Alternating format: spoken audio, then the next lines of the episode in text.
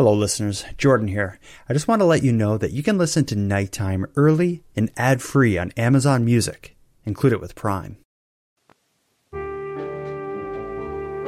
According to the police officer I spoke to, they went through a list of questions in order to ascertain whether or not she was safe and determined that she was okay to be on her own on the streets of Victoria barefoot in November, and they left her there. That was the last time anyone ever saw her. You are listening to Emma Fillipoff is Missing, a series by the Nighttime Podcast. Hello, listeners. In tonight's episode, I have something that I know is going to be very interesting to a lot of you. One of my most common requests or recommendations from listeners is new episodes and new coverage related to the disappearance of Emma Fillipoff. So far, the show has completed a nine part series examining the details surrounding her disappearance and the factors that may or may not have led to it. Well, tonight, I have a lot more information that I think people following this case are going to want to hear. We're going to be joined initially by my friend Tyler Hooper, who hosts a podcast called Missing and Unexplained.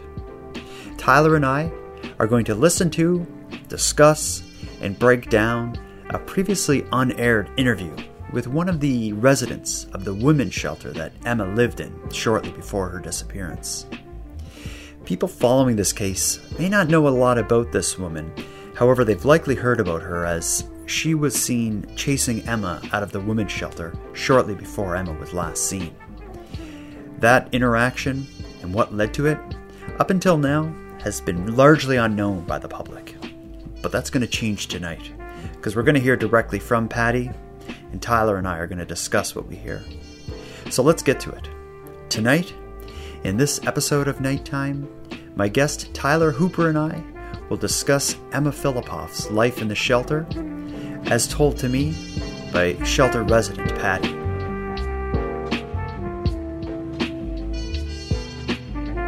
Tyler Hooper, we are uh, we are back to the band is back together. How you doing over there? I am I'm doing great. I'm I'm really happy to be here with you, Jordan. Thanks for inviting me. No, this is good. This isn't a. I couldn't think of a better way to spend. I I don't know what night of the week it is. Is this Thursday? Thursday. I yeah. yeah the nine to five soldier over here knows that it's Thursday. Yeah, Friday's right around the corner. I've lost I've lost track of what day of the week it is, and in some cases even what time of day it is. Ever since the pandemic started, uh, you're you're surviving. I guess you look you look good. The pandemic's treating you all right.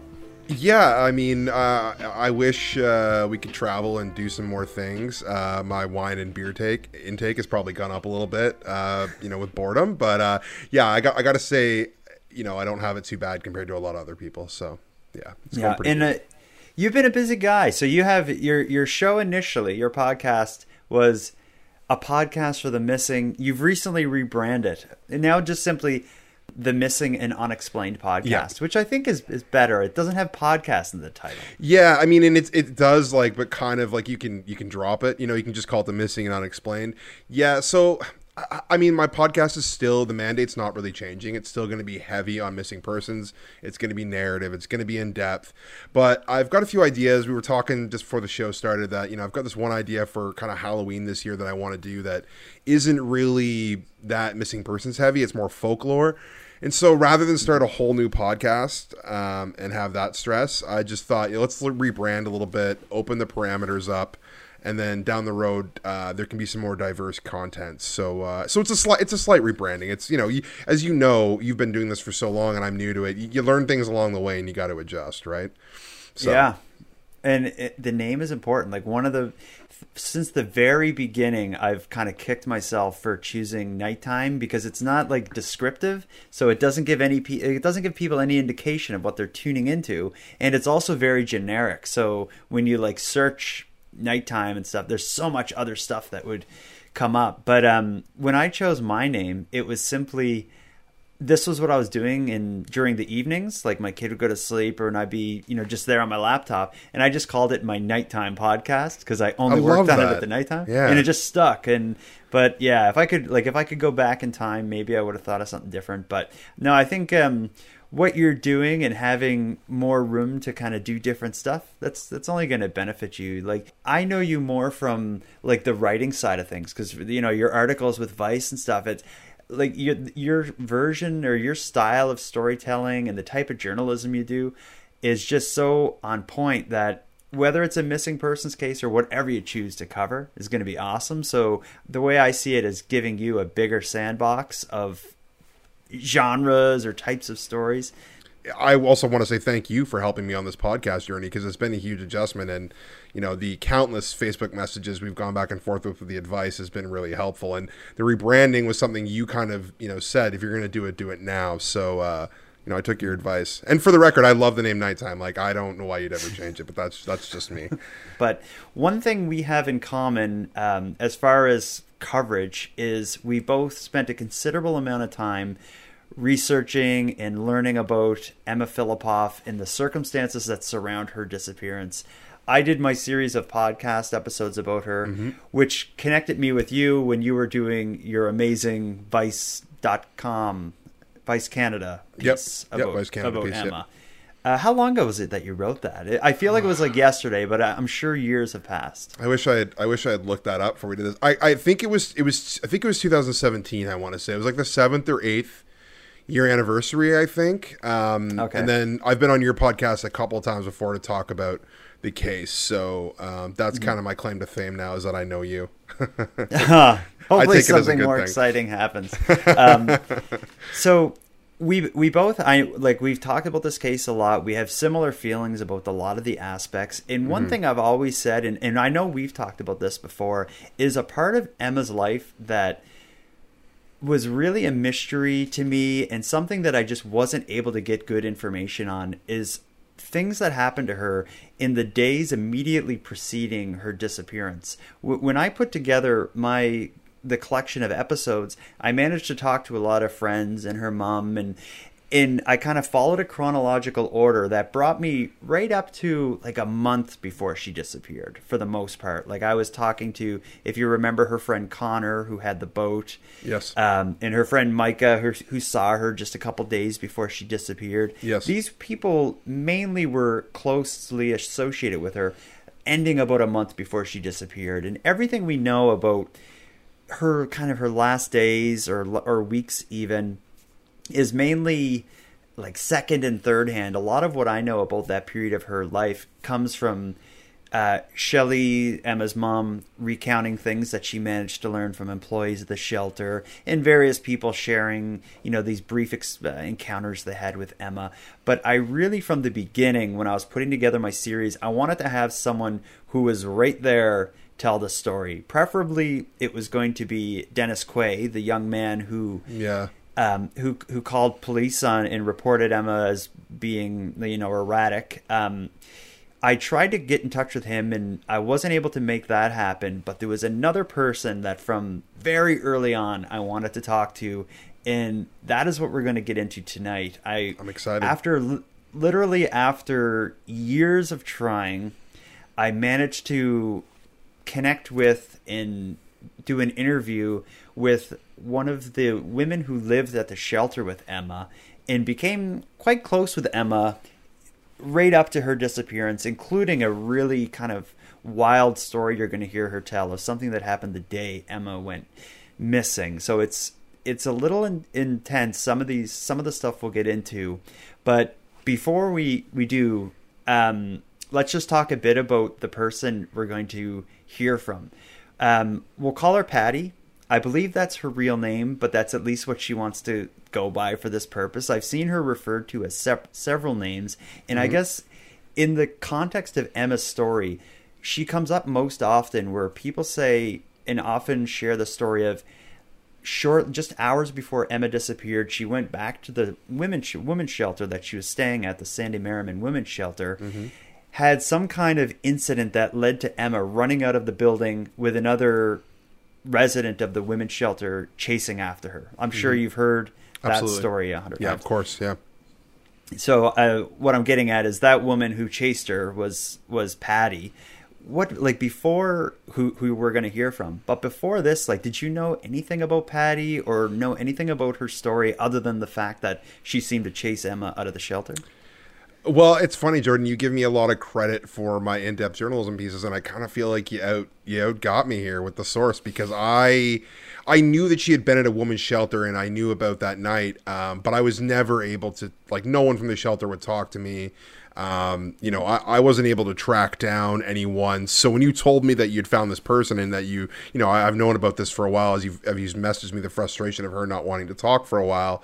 Um, you know, I knew that, they existed, but I, I, wasn't able to get them. So kudos to you, and that's why I'm so excited to be here because um, I think it is, you know, if anything, it's it's a very integral part of the circumstances and time leading up to Emma going missing. Um, you know, it's it's within that 24 hour time frame, uh, and the shelter, in a lot of ways, is a bit of a mystery, and you know, a lot of it is shrouded in, in privacy, privacy, which which is makes sense for a shelter. Um, yeah. But it's also, you know, it's interesting to get some context to what happened that night because, as you say, Emma was seemingly behaving very erratically in some ways. Yeah, and it's and again, it's like to try to understand or or theorize on what may have happened to Emma. Like I feel like we really need to know about that day, and it's hard to do it when when what you're in the with the stories that we're getting often being so far removed from the people telling them it it just like I've I've always really wanted to understand what was going on with her that day that night clarify things like did she know her mother was coming and I've uh, you know before Shelley arrived and before she went missing because um, that's just been I've never really been able to get a straight answer on a lot of these facts and that's what we're going to clear up but before we hmm. meet Patty let me tell you that the background story to this interview honestly could be its own like two or three part series. I've never had someone I'm not even exaggerating. I've never had someone dislike me more than Patty did for a period of time. And I mean dislike I mean venomous hatred. It went from and I'm not even exaggerating. It went from initially like yes i'll talk to you. This is years ago. Yes i'll talk to you. I'm in the middle of moving you know a little later. And it slowly kind of got pushed back and eventually it was like i can't do it. It's not going to happen. But then recently over the last month or so we reconnected but the mm-hmm. reconnection was mainly patty telling me and i guess by talking to me she was also talking to everybody who's ever covered Emma's case and gave the opinion that Emma was mentally ill. She basically was saying like you are the scum of the earth, you're liars. She went as far as to say if I was um, if I if I disappeared, she would support whoever was involved in that having happened. Wow. Yeah. So can, can, um, so can I ask a question though? Because this is something we actually haven't talked about. Where do you think that hatred comes from? Because you know, we we talk about how you you approach people and how I approach people, and I don't think you're particularly intrusive or um, demanding. You know, you're always like, hey, if you want to come on and talk, you know, come on the show. So where do you think that stems yeah. from? I, th- you know what, uh, what I've come to realize. So it was venomous. Like again, like if yeah.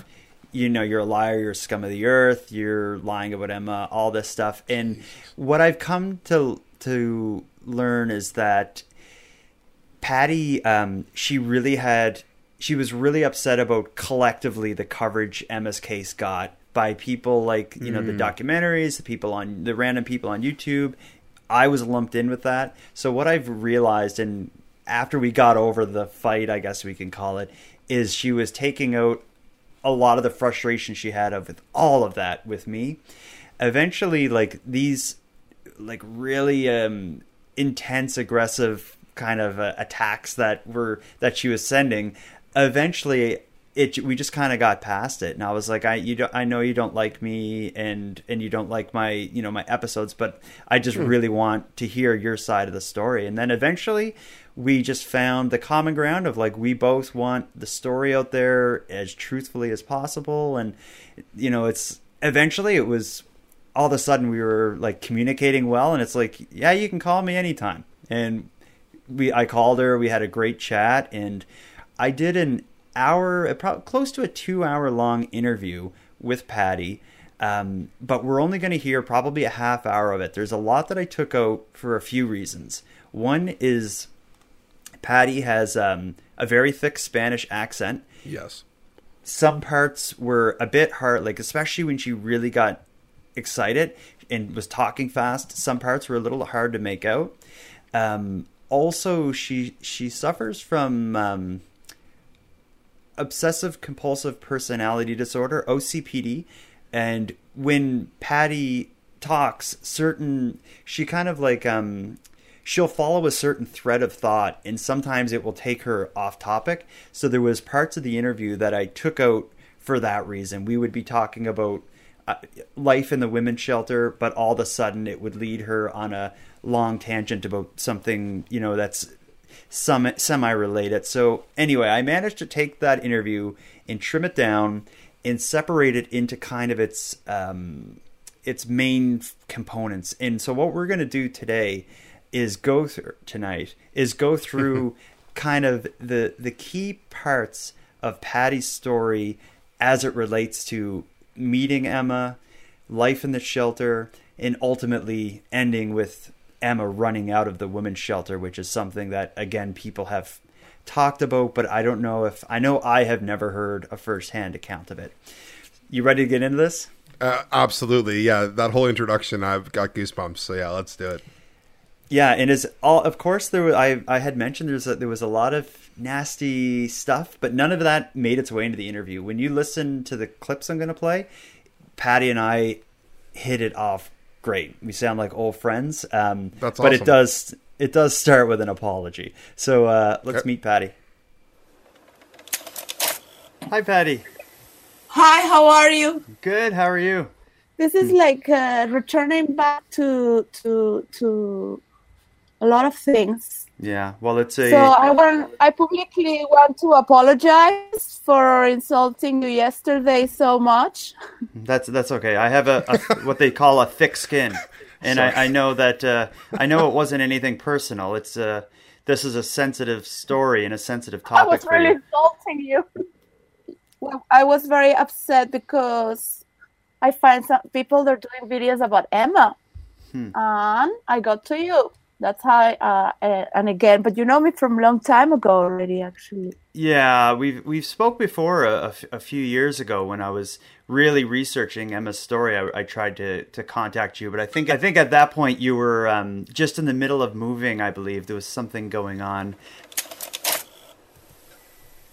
Wow.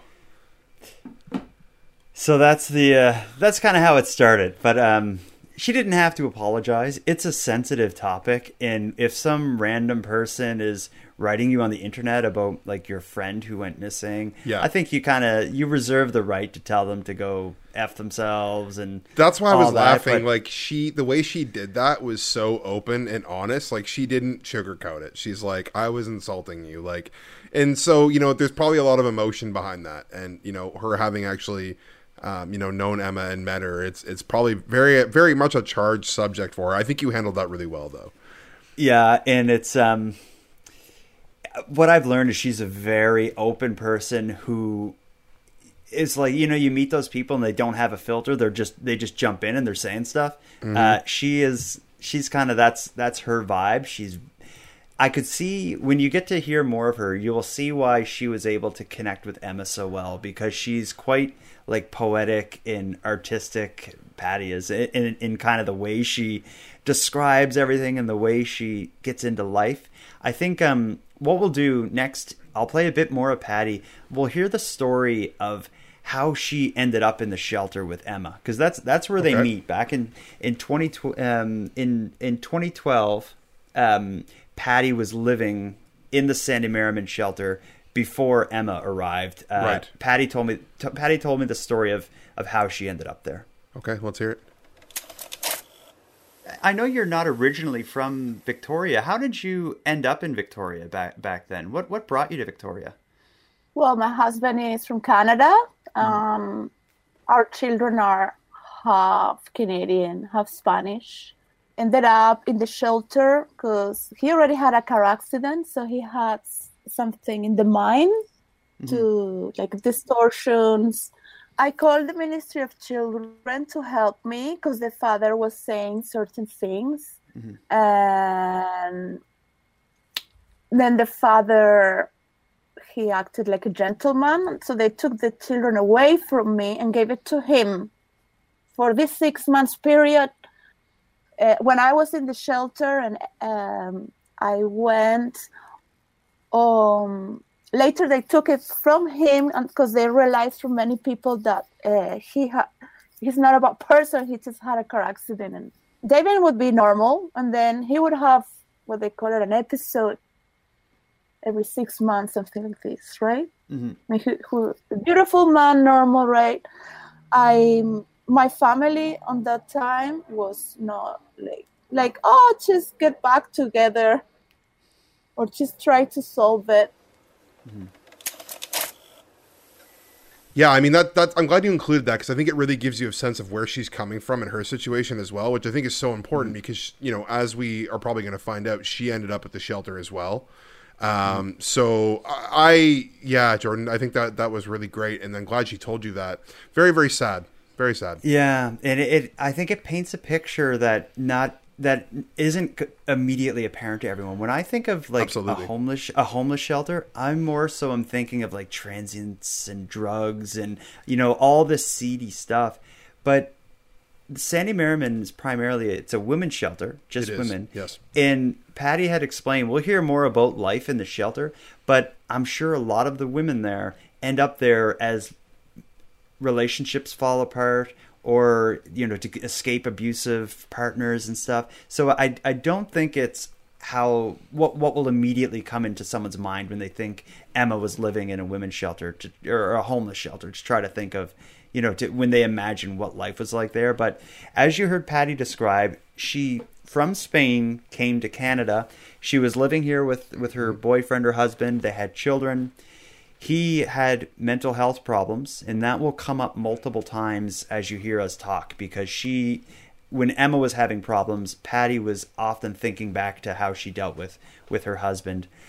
Their relationship fell apart. The kids were taken into some kind of care or custody or whatnot. Um, patty without anywhere to go a spanish woman living in victoria found somewhere the sandy merriman women's shelter and that was where she stayed for a good period of time in and around like mm-hmm. exactly when Emma was there. So let's learn a bit more about life in the shelter because that's something that again people following Emma's story we often hear of her being in the Sandy Merriman shelter.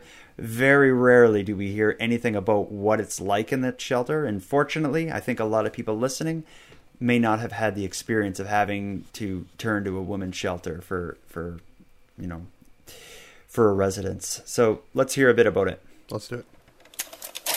First of all, the Sandy Merriman was donated from a drug addict woman that owned that house Okay. to the government to shelter women because she knew she already sheltered women. She was very friendly woman, and I, so I was really like, oh my god, like, like coming from Spain, like really. Uh, in Spain, you work or you die. Yeah. basically. Okay. that's it. like that, that that that's it in Spain. Like in many countries, the the shelters they are of course they are shelters, but not like this. Mhm. Some women live there two years, coming in and out. Oh wow. Okay. Like in the attic is the woman that sleep in the night, the women that are not insulting or that, and they want to recover, get another job. Um, I was thinking after talking to you that all the women in St. Merriman, you know, you know, we might have whatever many reasons mental illness drug addiction uh, severe mental illness whatever can be many reasons but we all have one thing in common and that's bad relationship with men okay Okay.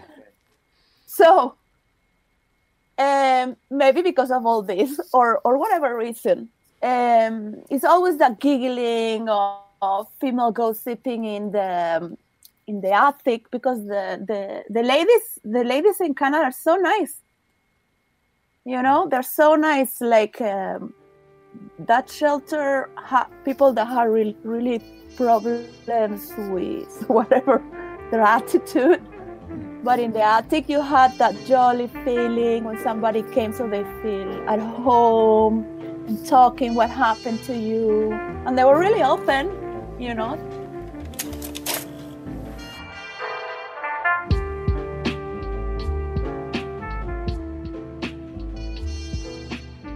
Wow, what a like what an interesting perspective. Like cuz you know, how often do you hear a woman's perspective about what it's like and why they end up in a shelter? And to hear her like obviously with English being, you know, a second or maybe even a third language, I, am not sure.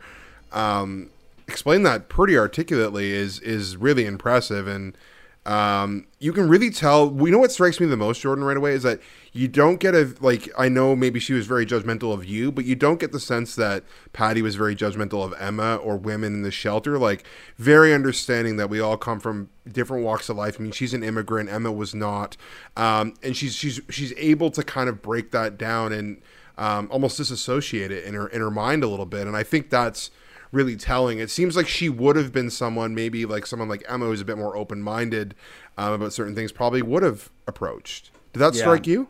Oh, absolutely. It, it, she seems like a very open minded, accepting, you know, um, live and let live type of person. And yeah, and she talks a lot about like it, we heard just a short clip there but she spoke a lot about the different women she met and the different staff and the certain like the personal problems that they were dealing with and you know the the problems that the staff had to deal with and how everyone was just you know trying to make the best of that situation. Um, it, it was nice to hear. And again i can like as i'm hearing it i'm also thinking about it in the context of that's where emma's turning. And when we hear patty describe the women's shelter what was important to me is there's different levels of the building, and it seemed like the attic is kind of where the more stable and um, I guess social kind of group ended up, and that is where Patty stayed, and uh, and Emma's bed was right next to Patty. So in this attic area where there was less women, but more so the you know the stable ones. Um, they would stay up, you know, late at night talking and, you know, where are you from? How did you end up here? You know, that sort of thing. And I, I can just see Patty really being someone that Emma would be. What I know about Emma, this seems like the type of person that she'd be like, okay, this is, you know, my, uh, my kind of person. Well, maybe oh. feeling safe enough to to do that. You know, we know one of the things we know about Emma is that she was a very private person about her personal life. So I'm sure having these women, including Patty, you know, sharing and that camaraderie happening, um, is probably a good venue for her to open up a little bit about her own situation. So this is fascinating. Yeah. Well, let's get to how Patty came to meet Emma because this is also a very a very cool story. Okay, first of all, Emma is not a girl that goes into shelters like all her life. I was first in the shelter. She was the most educated girl, maybe not only the shelter, but Victoria. Like, like she never hung out with the homeless in the streets. People come from Canada to to to to to smoke meth, and they're in the streets because of the weather. It's a nice weather. Mm-hmm. So, and you, I don't. I've never seen Emma. She would never be with anyone, basically that's from the shelter. She so mm. she was very shy. She was the proper girl that is very like conservative, you know, like she's she has her life, you have yours, you know, like those are private things. And she wouldn't say that, but you know, it's like I, I, I guess would be ashamed to just say it, mm-hmm. coming from where she's coming from. So I spoke about my life and I was really, really like trying to make her see or laugh about my situations. Maybe she tells me, and I do remember very well that she was coming because her. I, I asked Emma, "Why are you here?" I don't remember. She said her boyfriend or or I think it was her boyfriend, but I, I uh, someone was stalking her and, and made her uh, stop uh, so that way she had to stop working. And she came. I don't think she said stalking, uh, but it was bothering her. I don't remember the words. I think she said my boyfriend or uh, I wish I remember well. Mm-hmm. But it, it had something to do with a guy just- that she that she w- had a bad relationship in some context. I think it was she said it was her boyfriend was following her and bothering her and she had to stop working. Mm-hmm. Wow. She she was there because of that. Mm-hmm. I don't know. The police must have access to the files because they asked us why we come in the shelter. Uh, and what kind of relationship did you have with Emma? So you, you mentioned you were like in the attic was it seemed like more mature kind of women living there and more stable. You met Emma there. What kind of relationship did you have? Would you consider her your friend? a friend, not even an acquaintance, because uh, I mean, I had a connection with her because I'm also vegetarian, turning into vegan very hard. and she was exceptionally beautiful. So uh, you don't need to be an artist to recognize beauty. Like, um, and all the girls too, like in the kitchen when they they're eating, and then Emma comes to make her eyes and her food, and we just look at her, like, what are you doing in here? You come from a fairy tale because she has that like whimsical something about her that's very like. I mean, in the scenario, especially of the shelter, because the, the the woman there, eighty percent look very ugly, like n- non-care, the they just gave up whatever the, she had the thing that was like here i am well i'm there up here but you know it's you know you're humans too something mm-hmm. like that she wouldn't say it but you could see her goodness in in her people calling her hippie and all this like no emma was not a hippie like she looked like a lady that could be married today Wow. Um, that's there's so much to take away from that, Jordan. Um, I was trying to make mental notes while I was uh, while I was listening to that. Um, so I, there's a few interesting things. I mean, what stands out the most to me is the mention of a boyfriend. Um, because as far as I know, um, the research I did, the interviews I did, the reporting I did, I never came across anyone who said Emma was seriously seeing anyone in Victoria. I mean, she might have dated, you know, maybe who knows? Maybe she was seriously seeing someone, but that's the first time I, I've ever heard anyone outright say, um, you know, she said she was running from a boyfriend. I mean, you know, I'd heard about, you know, a relationship she had in Campbell River when she was in chef school or, or cooking school up there. Um, but nothing about Victoria. So right away, that that was very very interesting. What did you think of that? That's what. well, what stood out is, as far as I knew, no one knew why she was staying in the shelter, and I assumed it was just she. I was going on the assumption or, or the, the belief that she was just um, had so much going on mentally that she couldn't just she just simply couldn't ha- manage housing, and maybe that was why she was kind of Yeah. half homeless, half living in the shelter.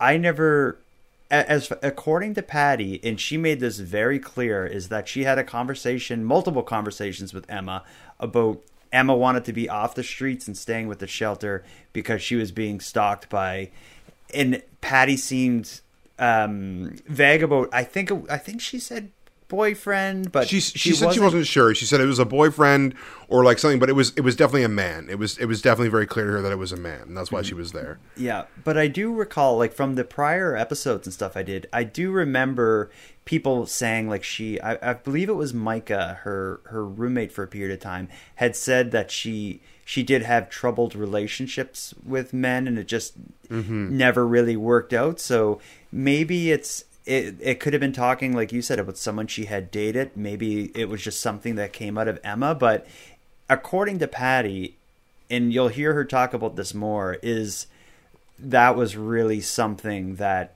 had her worried and afraid um but yeah that that stood out to me what doesn't surprise me is that she stood out in the shelter as being like really intelligent and together and beautiful Yeah. and looking like she walked out of a fairy tale What did Patty say? Like whimsical. Whimsical was such a great word choice. Like yeah, like you said, out of a fairy tale. And I think the first time I ever saw pictures of Emma, because like her mother and family have posted pictures of her on pages and stuff.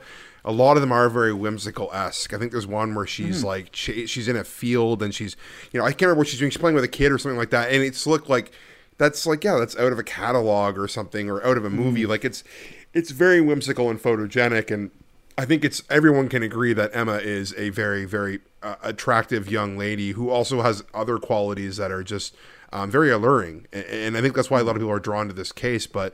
Um, I I want to say though, I think that description that Patty gave is just incredible. Like I think it goes to show you that no matter who Emma met, she left a very strong and positive impression on them. Yeah, absolutely. Um, it's yeah. I just I still I'm I'm just stuck on the idea of she went there to try to escape someone. Well, and, yeah. and it's and it just brings up like of course I think a lot of people who are going to hear this are initially go- or are immediately going to think of Julian.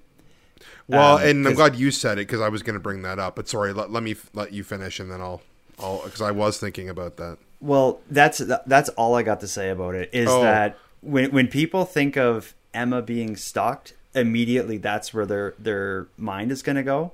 Yeah. Um, but Patty didn't, at, at least at this part of the interview, didn't use his name.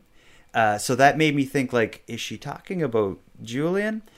And maybe she didn't know his name, but you'll hear later on she does talk about Julian and uses his name. So she knows him enough that I feel like if Emma said to her, this guy Julian is doing this, Patty would have said it there because you'll just because she knows who he is, and why would she at this point not use his name? And later in Right. the interview, she does. And I also want to just preface like I'm filling in a bit of the blanks with what Patty said, and a part of that is because of the editing, but also a part of it is because some stuff was really hard to get um, a straight answer or or clarification. You'll see as we go here. One of the things that I was trying to talk to Patty about, it took me like two or three attempts of getting her to answer the question before she before she actually gave like the a, a clear definitive answer. And I don't know if that's the translation or just her manner of speaking, but Right. anyway, that I, I just wanted to make it clear that during this part of the talk, she didn't reference Julian, although I'm sure a lot of people who are listening are thinking she's talking about Julian.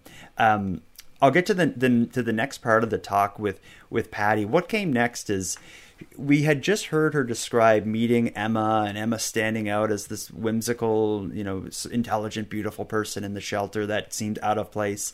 I next asked her more about what did you know about Emma and what did you know about Emma's life outside of the shelter just to see like how close were they really? Because that was one thing I was trying to figure out like were you his besties? Were you acquaintances? Um, so here's how she answered the question of what did you know about Emma's life. Okay. What like as far as the way Emma was, what was your impression about her lifestyle? Like you- had told me you don't believe she was living a life of homelessness. Did you have any sense of what her life was like outside of the interactions you'd have with her in the shelter? She absolutely looked like someone who was running away. She she mm, you know more or less you could tell by the the, the characteristics but she she was very like uh, afraid that's not no she's not the girl that you would see in a shelter at all Okay. And you had explained to me um, you felt like this was a vulnerable time in Emma's life. Is when you say that, is there any particular thing about her that you felt made her vulnerable? Like uh, some people would say that that believe Emma was mentally ill would say she was vulnerable because of you know illness. Um, but I know you don't i'm believe. not a psychiatrist to i'm not a psychiatrist i mm-hmm. hope you find a psychiatrist to give you more or less an idea mm-hmm. of what the picture was yeah. Did you feel like she was someone that maybe was not safe for for some reason? I'm not saying Emma had mental illness because what she was put through, let's see who would end up with fear. Yeah. So um, It's like you're going to see a movie, a mm-hmm. horror movie, and then you, the woman is uh, whatever, looks crazy, right? And now everyone's saying that the, you know, like the, the woman is crazy. Mhm. That woman in Canada, no, I don't know. In Victoria, everybody says that people have mental illness like it's normal. In Spain, only a doctor says that. Like people don't say that about anyone. Yeah, I, We're I- naturally cra- crazy also, so we allowed our part of ourselves to be in the to, to talk nonsense in our arts. So we have sympathy about letting ourselves be loose. In Canada, in Canada, it's like everyone has to be really nice, and and then you have if somebody is looking at the stars or pushing the lifts in the fall because they love nature. Like I really want to be here just to say how much I hate Canadians for that, yeah. and now Americans in YouTube. I, I understand. calling this beautiful innocent girl like oh this is mentally ill oh, yeah because uh, like uh, like what is that? It's so disgusting. Yeah, and that's something you made really clear to me from the beginning is you don't believe that Emma was suffering from any kind of me- mental illness. Um, I, but you also mentioned i to think me, she had her reasons to be suffering or you know like Wow. in, in that the big i think the big kind of reveal in that was i, I had told you a bit of the background on uh, on patty not liking that i talked to and that the episodes that i did portrayed emma as being mentally ill. Sh- patty firmly um, denounces the mental illness hypothesis i guess. And and as you just heard in that clip I, I made reference. I'm like, you've ma- explained before that you don't feel Emma was mentally ill. I'm referencing the messages I was sending back and forth to Patty. Right. I knew that was something that she felt. And I think a part of that is um, Patty's a real kind of artistic, out there person. So I think she sees Emma in a different way, being like, this is the way people are. And in her mind, it's like in Canada, everyone is so nice and organized. But in my life, being Patty's life, she, I guess, is just used to people like Emma. And, and she just doesn't seem to think Emma had, uh, It's- had a mental illness. Yeah, to me it sounds like maybe a little bit cultural too. Like I'm sure there are different perceptions of mental illness in mainstream society in places like Spain or wherever Patty is from. I'm assuming it's Spain. Um, And you know, I think that's part of it too. Like maybe the way she was raised and grew up with, and the way like you know she she said only only doctors comment on that. Like it's a very you know whereas you know the society we live in, people openly talk about their experiences. Um, people openly you know um, you know speculate on people's mental health. Um, so I think I think maybe that's part of it as well. But I think you're also right too. I think she has a very similar um, cerebral kind of attitude that that Emma would have, like very open minded, very artistic in some ways. And so maybe you know maybe it doesn't want to pigeonhole her thoughts on that to Emma. But I also want to say from my own experience. Mental illness is very hard to pick up in some people. Some people are very good at hiding it. Some people are very good are, are ashamed of it, uh, push it down. So I, I think um, it's hard for any of us to really say what Emma's mental state was. Although I think it's fair to say it wasn't well um, at the time she went missing, and I believe Patty says that eventually that she something was off. She changed a little bit. So yeah, that's that's interesting. Yeah. That's very fascinating. Yeah, but I think like I've ne- of course I've never met Emma, and so everything that I'm going by is based on the different people that I know that I've that I've had a chance to talk to that met her or, or been been you know involved in her life in some way. Patty's version of Emma to me strikes me as in contrast to a lot of the others where she seems to describe Emma more so as like a lot of in a lot of ways she talks to her as being like kind of calm and collected but at the same time like scared and worried and facing this threat. Although patty has never been able in my talks with her been able to really elaborate on that much more than she seemed like she was hiding. She talked about being stalked. So yeah i'm um and, and that's what patty is um, equating what a lot of others have said was a mental illness and paranoia.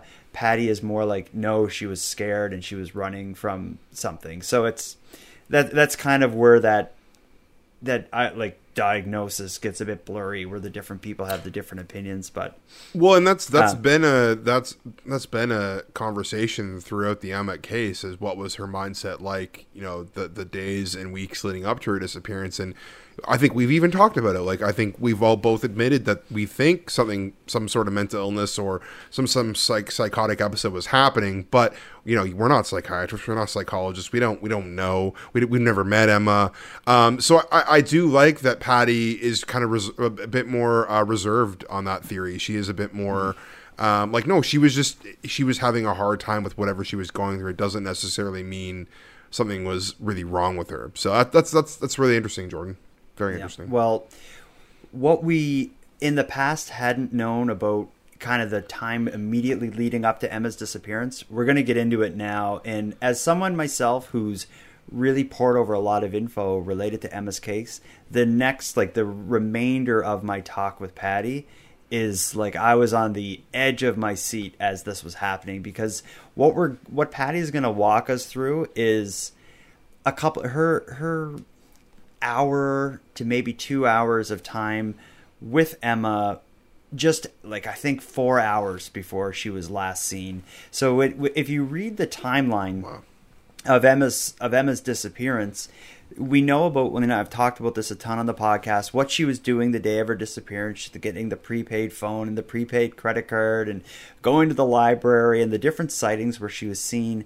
Eventually, I think it's at 6 p.m. on the day of her disappearance. She was last seen closer to like I think around 10:30, but around 6 p.m. she went back to the women's shelter mm-hmm. for the final time. And when she went in the women's shelter, it was Patty she encountered in there, and Patty was with her the entire time until it their experience ends with Patty chasing her into the street, yelling at her, and everything else. You're you're going to hear all about it, but the first thing that I got into in talking about Patty's experience with Emma on Emma's last known day is I just wanted to clear one thing up, and I thought Patty'd have the answer to this, and that is Shelley was coming, and hmm. there's the I guess it's been an accepted thing that Emma knew somehow that Shelley was coming, although Shelley hadn't told her. So the belief, I suppose, is that someone who worked at the shelter maybe told Emma, "Your mom is coming." So I just wanted to find out from Patty: Did Emma know Shelley was coming before she disappeared? And if so, you know what what did she say, or how did she how did she react to it? So this is one of the examples of something I had to ask her twice to get the full story. Okay. So here's here's the first response to to that question. Now, there, there's an, a part of Emma's story that you were involved in and you were there for that I really want to hear you talk about, and that is that in the days just prior to Emma's disappearance, it seemed like she was considering going home to her mom in Ontario, and then there was her, the plan for her mom to come and get her. There was some there's some debate about whether Emma knew that her mother was coming, and if she did know, how she yeah, found Emma out. knew she was coming. Emma knew. Okay. I was, I was, I was worried for Emma because I, I could see her state was, I don't know, like Jesus. Let, let's say when Jesus says, I'm not of this, my kingdom is not of this world, something like that. Emma was somewhere else. Emma was in another world. Okay. She was taking the sunshine. I do meditation. Okay. Mhm. I've been in India. I've done meditation for 40 years. I could be then four hours in silence. And I know she was not in this world. You know, I'm coming with my files, like if I'm uh, trying to get my kids and she's taking the sun. I'm not going to say that's mental illness to be in another world. She's, she's enjoying the sun. She was with no drug addicts, never hanging out with anyone. Talk, she, that was natural. Maybe created by the mind Mhm. or lack of, I don't know. She slept always in the shelter world. Okay. Mhm. Mhm. What takes to the man to flip is all those triggers. Putting her in the streets. She is being followed by someone she she she the, you know what happens when if i'm screaming and threatened to you th- that stays here Mhm. that stays here again and again So a way to to sometimes avoid crisis is just to disconnect, man. You know, just uh, go try to be positive. Well, look at the sunshine. I didn't know anything. I just really thought um, this is the the tree in front of the courthouse, and you cross the street, and there is Sandy Merriman, and there is Emma sitting in the sunshine like a little Buddha. You know, the volunteers call her the Golden Girl. Um, she was you, you could see her her face totally delighted. She would we would share words because you know i would perceive her you know you, you just don't approach someone like that right? You don't know if the person maybe you know is reading a book or it wants to be in conversation or stop the book or she wants to stop the sunshine. She was not reading it but what i mean is that so there is a little bit of movement and then you know if there is a gesture i say hello. So it, that was always like that. You know when you're walking and you feel someone behind? Yeah. some people do some don't. Emma would. All Okay. right emma would. So we have an instinct. And um I, I told Emma to look for the library to reach her family. I miss my family so much. You, you try, you know, to redirect. I miss my family so much. I mean, they're so annoying, you know, like because I could tell, like, uh, you know, like she has to. Oh, we're so different, my family, you know, things like that. Because I I know your pride when you are doing your life. You're young, and it's like so you can imagine, right? Had something dark, right? I don't have any evidence. This is nothing she told me. I only told Shelley this and uh, some volunteer because this, this is talking crazy, like uh, crazy shit. hmm that's okay. She she had something that w- I cannot talk about this because is she she I could see it. I could see. It. I cannot talk because it's it's not reasonable, you know. Mm-hmm. But she when she was sitting there, I saw her like like this is this really this is in slow motion this all this information can happen in three seconds all right?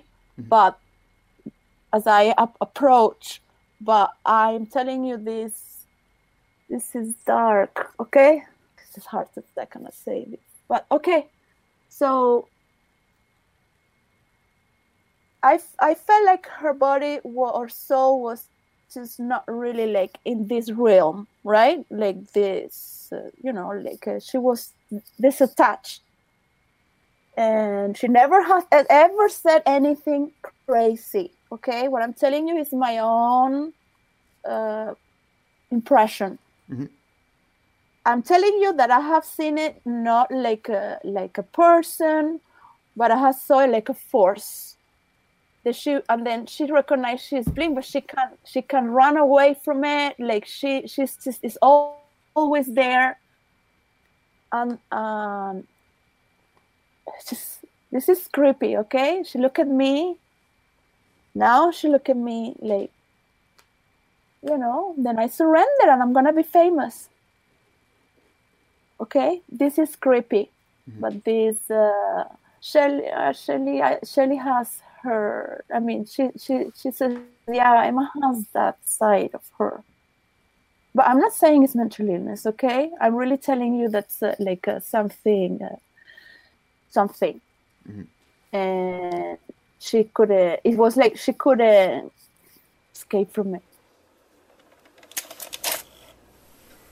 Wow. Well, Yeah, I- am laughing because I- there's a lot. To, there's a lot to get in there. There. Yeah. Wow. But you'll see you see that's that's kind of that that was what was hard with Patty is I would ask that was the answer to the question did she knew know her mom was coming? What she didn't she said yes she did, but then she went on to really explain in kind of creepy detail Cryptic of Emma's too. Very cryptic. yeah, near the end. but it was what what it got to was like Emma's behavior in the days leading up to her disappearance. She described Emma as being like she said it in kind of a poetic, creative, uh, cryptic kind of way, but it sounded like she was describing kind of a dark, like kind of like ghost like person. But what I didn't understand, and I listened to the interview with her a few times to try to understand, is she said something like Emma had this thing where it was like, "I'm gonna go, I'm gonna be famous." Did you? Like, yeah, I don't know, you, that, I don't that know didn't make any sense to me either. I, I, I, I think I interpreted that as it was a cultural or language kind of um, trip up, where it was probably those weren't exactly the right words, is what she was trying to say, because it doesn't, it doesn't make sense to me. Like everything I've ever heard, and I mean, I sat down with Mika, um, you know, for hours in a in a house. Um, you know, talking to her about Emma, like one of her best friends, and there was no indication that she had any desire to be a public figure or that well known. Like she liked her privacy, reveled in being a little secretive, and you know, kind of like I can identify with that. Like I, you know, being being alone and being private. So that didn't really make sense. Um, yeah, I mean, you you obviously had the whole chat with her, so there's probably a bit more context for you. Um, I did find it disturbing that she very obviously saw a very drastic change in Emma. Um, did you did you get any sense of like was there a catalyst for that? Like what you know was it just one day she came back to the shelter and Patty noticed it? Like I'm wondering, can you fill in the blanks there a little bit? Yeah, I wish because I couldn't get a, a clear description of that because it, it would always go to I don't believe she was mentally ill because I think a lot of people who see this story would describe it as like Emma was kind of falling apart and something was you know was affecting her, but Patty like she never used that kind of language of like Emma was like having a breakdown or something. It was always Emma was kind of succumbing to this um you know darkness is kind of the way Patty would describe it. So it was hard to get a really clear picture. I was really what I was trying to find out with this line of questioning is a did Emma know Shelley was coming? B, how did she react to that? And C, how did she find out? Like who told her? Well, let's That let's run through the answers to that though. So A is yes. It sounds like Emma did know her mother was coming. Correct? Did I interpret that right? That's what she said. Okay. But she didn't. She didn't answer B and C. I at what I did was after that, I very directly, like, asked her the question again. What, sorry, what I question was that? Just like did Emma was know? like, if- did Emma Okay. know, and how did Okay. how did that like how did it seem to affect her? And I got a better answer when I when I drove it the second time. Let let me just answer that because that. Let me go play to the that clip clip, that answers it. Okay. Yeah, All right. yeah. This is fascinating, man. Wow. In the day of her disappearance, like that morning or the night before, she was aware her mother was coming, as you mentioned. Did she seem like she was panicked or upset about her mom coming, or did she communicate any of anything she about was that? she was both. She loved the idea of her mother coming. You could see she had a good childhood and connection with her mother. Mm-hmm. And then she like skip her eyes away like you know but she she never talked bad about anyone. Mhm. but you could only catch by her facial expression. By then she by then the change like all the by then her change it was drastic. Like the emma uh, standing straight she would be more like this. Yeah. Her Mhm. physical position like this and she she would have forgotten some things like she forgot that i lived in the shelter because i told her i could help you and take you with me. And she like kind of hung to my arm. I don't know if i took her by but she, i remember but her physical position changed. She was looking for help and she was not them she, she started to talk walk with plastic bags uh, up and down from the street of the shelter they were worried about her Mhm. so she didn't remember in her mind state then she didn't remember that i am also in the shelter that i don't have nowhere to take her that So she told me, "Yeah, can I go with you?" Like, like, like she thought I had a home. So I don't know if, if you. Whoa. Yeah, I don't. That's very abrupt. I- Yeah, sorry. I don't know if if you caught that, but what she started, she was descri- um, Patty was answered the question like she didn't seem too upset about Shelley coming, but then she went into describing Emma's behavior like right before the disappearance, where she was.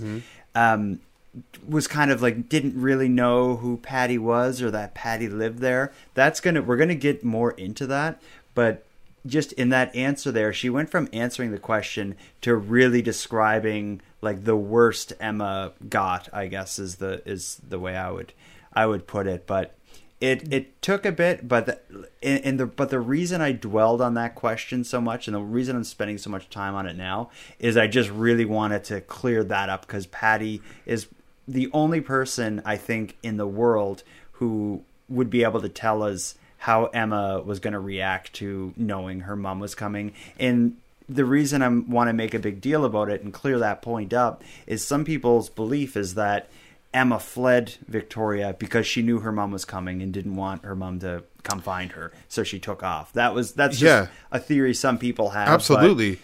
Did you find it interesting? It felt to me like a bit like when she when Patty was describing that, like kind of reminded me of like Jekyll and Hyde. Like she started with Emma was sweet self and good, and then um, there was this like benevolent energy. Like, like I, was it Patty or Emma that one point says, "Oh no, it was Patty said to Emma, like I thought you had a home." Like, or no, sorry, I think it's Emma that says it to Patty. I thought you had a home, and like she's almost looking for refuge, you know, beyond the shelter, and I, I mean, to me, it's it's way beyond anything. I, you know, I'm sure you know a psychologist, psychiatrist could break down this behavior way better. But to me, it seems it almost like Patty's voice felt afraid. Like she felt a little bit afraid of Emma when she was recounting that. Um, did you get that sense when you were talking? Because you were on the phone. Like, Definitely. To me, that was very dramatic. And then the way that you kind of ended that clip, and I know it was edited, but even just the way it ended, like that was a very intense moment for Patty. You know, um, going back and drawing on that. So because and I think Wow. the reason that that moment or one of the reasons that moment's so intense is because what she was really describing is like the night before, the day of Emma's yeah. disappearance. Oh, absolutely. And the hindsight and- of it too, right? in the whole idea of needing a bit of wanting refuge, that's going to make more sense when we get into eh, what happened in the shelter at 6 p.m. just hours before Emma disappeared. So Right. let me set the stage here is so we we if you've watched the documentaries about Emma, the documentary about Emma finding Emma, or listened to my episodes, we know about her behavior that day, where she was going, what she was doing. Again, she returns to her the shelter at about six p.m. Yeah. and that's one of the last times she's seen. I never knew what happened in the shelter. I just assumed she went in there to maybe grab something from her bedroom or mm-hmm. something. Mm-hmm. But that isn't at all like that isn't at all what happened. Um, I'll let Patty explain, but Emma basically went there at 6 p.m. looking for somewhere to stay and wasn't able to stay there. And I think that this is a really critical part in this story. I was just gonna, Em- s- yeah. Sorry, I was just gonna say before you play the clip, uh, this is a very interesting walkthrough. Like, I feel like this is an insight um, we haven't had about Emma's disappearance yet. That is, um, it's it feels heavy. It feels very heavy. Mm-hmm. Um, I agree. 100%. anyway, sorry, I, did, I did, didn't want to screw up your intro to that clip. I No, just no. feel like All it's I'm worthy saying- of mention. That it's wow. This is very heavy stuff. all I all I would say about this next part is that if Emma was falling apart and grasping at you know whatever she could to stay afloat, um, this next part I think is the moment that she goes over the edge. Uh, I'll let Patty explain when Emma arrives to the shelter at 6 p.m. hours before she disappeared. Okay, let's hear it. You have one week emergency bed every three months, regardless if you're coming in or out every month. I think you have to be out for one month. Uh, I don't know. I don't remember. Mhm. But I know every month your bed is taken out, you have to go out. The other shelter is full of men, drug addicts, and, and it's, hor- it's horrendous because they look like zombies and they, uh, nobody cares. Was one person telling me, Yeah, we're calling the mother, but this is out of the book because they, they shouldn't reach. I explain them, Look, you have to get. I cannot explain this well. I need to take some some some medication to relax my anxiety for mm-hmm. this mm-hmm. interview. It's okay. When when I ask them for the bed, they say they're gonna give her the bed, and I I push forward. I said she only needs food, space to relax and recover. Like this, she could she she could not return. People like this could not. The mind could get stuck there, not return. She she was not talking crazy things. She was not. Uh, she was. I I know something in her mind because she didn't remember that I don't have a house to bring her. Mm-hmm. I understand. So, and her body and I mean, okay, they're calling her mother, but they're not giving her a bed. Like, what kind of protocol is that, right? So, mm. okay, I come again with Emma. We are sitting the stairs that go up. The attic is the third floor, but we're sitting on the stairs that is in front of the office that is in the entrance because they said we have to wait that I don't remember her name. She was chubby in her 30s. She was really like maybe she was the one trying and they had like something going on. But they make us wait in the stairs, sitting there. And Emma was starting to retract more and more. When you and her are, are waiting on the stairs, how how did it end? I understand. that was she, a scenario and another one coming in maybe you know like a you know like a rock trash white trash and maybe she had so many men and drugs that there's just another ordinary day there to go there and complain to the office and then a third we're sitting there in the stairs waiting for what? An emergency bed that they're going to kick her out in one week anyways. The fear was great. You could feel the fear in Emma, and I was really like, "I'm how I'm going to do," because I was also starting to feel afraid, you know, because I don't want to lose her. But at that moment, I I could feel her fear because she was already like uh, retracting. All right, Emma didn't grow up in an aggressive environment to to deal through that. Okay, which most of the girls in the environment were prepared to just be there and you know the- you, you come from another environment as well. How how safe do you feel? I should have uh, set that up a bit better, but it's um, what what I Wow. what I can what I can explain is that I, I thought I was included in the clip, so I didn't explain it. But this the way this shelter works, that you don't just live there; you're only able to stay there a certain amount of Yeah, times a month. Or, Yeah. yeah. So what what must have happened is Emma must have used up her uh, like the amount of time she could stay there. She showed up at six and wasn't able to take a room. And Patty advocated for her by going to like the office to be like, you know, we got to give her an emergency bed. We got to do something. And Right. based based on listening to that clip several times, it seems like what had happened was Patty was advocating for Emma to the staff, and it seems like the staff said to Patty, "We're going to call her parents. It's protocol. She can't stay here." And Patty was was explaining that there's some kind of situation where there's like an emergency bed that she thinks Emma should have been able to get.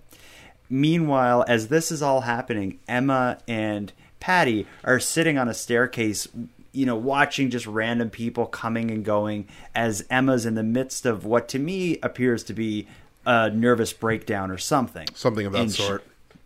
yeah, and and that's why I think Patty said like Emma wasn't raised in like an aggressive environment. So Emma, like I'm picturing this like princess that's like falling apart, sitting on the staircase in a basically in a homeless shelter, which is just not where where what she needs is like a quiet bed to like have a glass of water and lay down and like cry it out with her family is kind of what ideally would be happening at this part in the story. I Can can I ask you one question about that clip? I, I So we again, my terrible memory. I'm trying to recall this, but I'm fairly certain the shelter itself never called Shelley. It was Emma calling from this shelter that put the caller ID on Shelley's phone that made her call her daughter back and go, and then the shelter say, "Oh, this is a woman's shelter," and that's when Shelley got freaked out. Am I?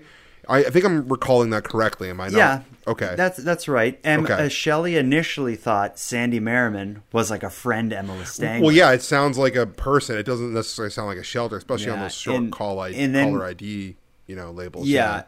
And then when em, when Shelley called back after one of the times Emma was like call her frantic, that was when they you know they answered like Sandy Merriman Women's Shelter. But the way, um, but eventually in those calls, Shelley must have told the staff. Although Shelley says she doesn't remember saying this, Shelley must have told the staff like I'm coming.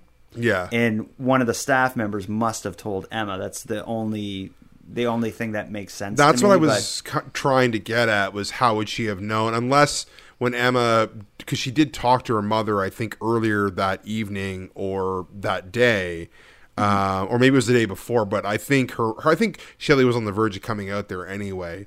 Um, you know what you know what I think you just that clip you just played that to me as a storyteller, someone who tries to put a narrative together about whether it be missing persons or a mystery, that was the absolute climax point of the story where Emma is sitting on a stairwell with maybe her only friend in the shelter, um, or one of her only friends in the shelter, and um, I I'm not sure if there's a follow up clip to this, but I feel like she kind of just made a run for it because she didn't know what else to do. Like it was like she's not, and I think maybe she didn't understand the situation either because I I don't know the protocol for shelters super well, but I do hmm. assume that you you can get another bed, but there has to be a turnover process where other people are allowed to stay there. So it's like one of hmm. those things where it's like you can only have a bed for a certain amount of days. Then there's a turnover, and then if there's one available, you can have another one again. I don't think you're completely barred from that facility, you know, for a certain amount of days. It's they need to accommodate new people in difficult situations. Pardon me. Um, so It- it to me, it's just to finish the thought before I lose it. I, I, I to me, it's just it's a very intense moment, and I and I think you can hear it in Patty's voice. Um, I, to me, it, it even Patty's because you know how Patty at times she will. It's it's like you know when you recall really traumatic like childhood tales or like things that happened to you that really imp, like imprinted in your brain in your life. You kind of always the narrative gets a bit more skewed or dramatic depending on what what it is, and I I think Patty um, is absolutely telling the truth and, and is is relaying what what she saw, but I think in her mind uh, some of it is so burned into it um, that I just wish there was she would follow up sometimes on that. I'm like, what what happened next? But because she was so in the moment um, and reacting on emotion and, and adrenaline, it's it's hard to um, it's it's hard to really see her perspective sometimes because I almost feel like it's a big dream, like we're, like it's almost like a nightmare. You're like. Oh, this is this is the worst case scenario when someone's like she's Yeah. having a breakdown. She's tr- she's trying to get a place. Her friend's advocating for her, and then I think you know a clip you're going to play is just she flies out the door, and what happens Yeah. then, right? Yeah, because it's as they're sitting on the stairs and and this is all happening. The way Patty describes it is there's there's two main shelters, homeless shelters. One is the Sandy Merriman, which is a women's shelter. The attic is a safe place for for Emma that she's presumably comfortable. The other shelter, I think, is your more traditional homeless shelter. Yeah. It's men and women, drug problems, the Wild West. So it seems like what can happen is you could if when your time is up in the Sandy Merriman, if you got uh, whatever it is, two weeks a month there or whatever, when your time's up, your choice then is should I go to the other shelter and rough it out or like sleep in the woods kind of thing. So I'm thinking Emma at this point's probably faced with the choice of going somewhere that she's very uncomfortable in while in the middle of a breakdown or you know god knows what but whatever it is the walls are closing in on her nothing's really happening between patty and the staff at sandy merriman as far as getting emma in a quiet dark place to relax and this is where that famous scene plays out where emma now like you said she takes a run for it out of the shelter with Patty chasing after her. And again, this is like three hours before she is talking to the police in last scene. Here's Right. how Patty described Emma running out of there. Okay, let's hear it. So, so tell me about Emma running out of the shelter. I've I've always known this story of her running out and you chasing after her, but I've never heard it in any detail. Can you tell me about when she gave up waiting for an emergency bed and fled? So she runs out. I run after because I was sharing the fear of Emma. I was sharing the fear of Emma. I don't know why, but nobody was watching. No one, no one cared. So mm-hmm. she runs out. I run after. You know, there's this gap of grass. Victoria has this beautiful grass that goes along with the walking street. I mean, in Europe, that's a luxury. so I just, I just stopped because I am really like. So I stop, and here's the Merriman. There is the walk, the all this grass the courthouse is here and she's running straight towards the hotel where I didn't know she had her van or car. I didn't know she had one. Well, I was running after her, but I was what I'm gonna do. I wanted to take her, you know. I wanted to take her and just bring her back. But you know, I'm a Spanish person. I'm not. I'm like an immigrant. I I I don't want problems with the police and even it's illegal to take someone like that against their will. Mm-hmm. So she she will return tomorrow, I guess, you know. Mm-hmm. But it was the fall, so it was for me was a moment also this moment that the time goes very slow and it creeped me again because it was like a movie. I told you that was like she she had uh, light uh, coloring clothes. I don't know. I don't know, gray, but with her blonde hair, she she didn't have a braid.